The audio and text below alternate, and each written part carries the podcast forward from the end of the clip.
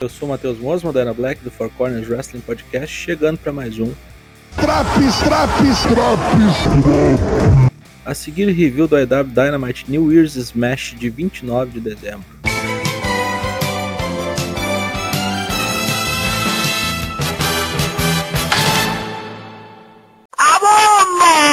Jim Ross retorna aos comentários sob salva de palmas do público. Ele está livre do câncer de pele.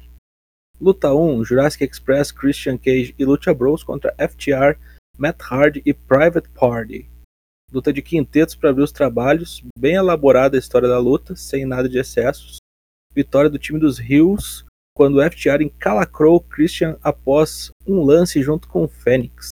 Isso aqui vai desencadear uma celeuma que veremos a seguir. Luta dois, dois ponto zero e Daniel Garcia contra Ed Kingston, Santana e Ortiz. Dessa vez uma luta de trios, que serve como vingança de Ed contra tudo que a equipe vinha fazendo contra ele. Bom, não deu muito certo. O pessoal engraçadalho pinou Santana segurando pela roupa, um claro golpe criminoso.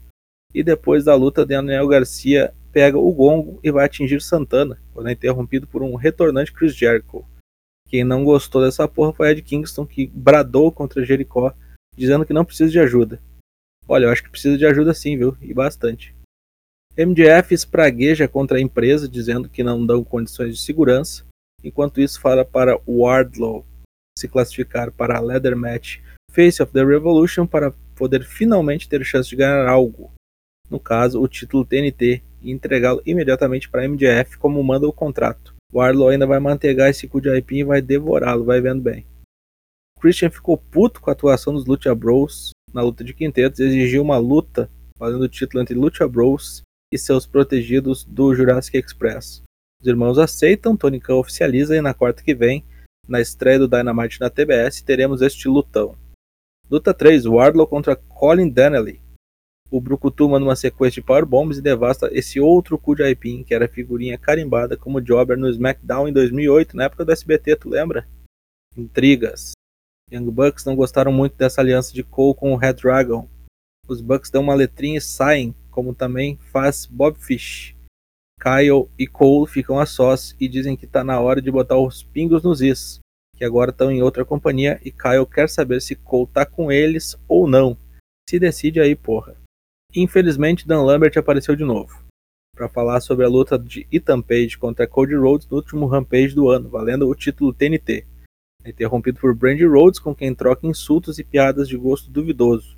Nisso aparece o cunhadão Dustin Rhodes para dar cabo do American Top Team e toma no cu. Basicamente vamos ter um feud da Nightmare Family contra esse punhado de olho do cu. Eu mereço. Luta quatro, semifinal do torneio T B S, Jade Cargill contra Thunder Rosa.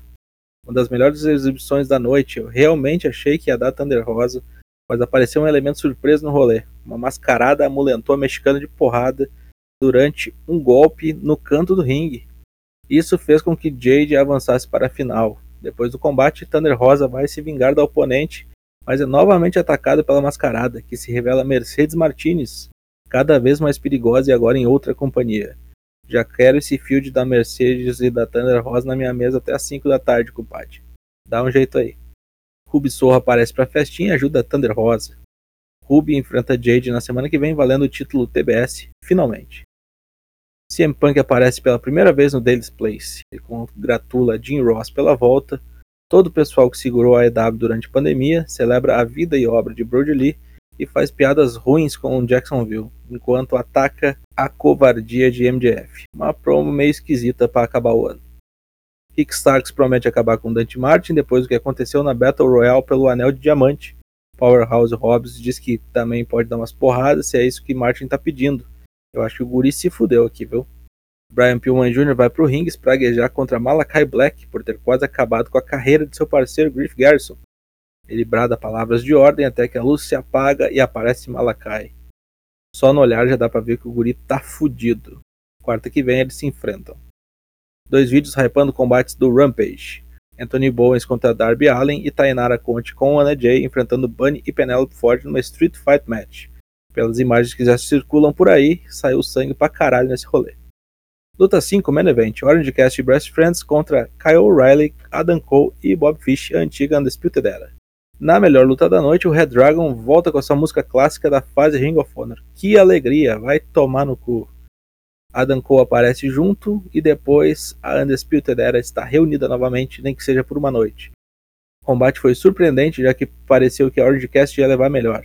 Nos enganamos. Os Young Bucks aparecem também para dar cabo dos Best Friends, possibilitando o ataque cruzado de Kyle e Fish. Fim de combate.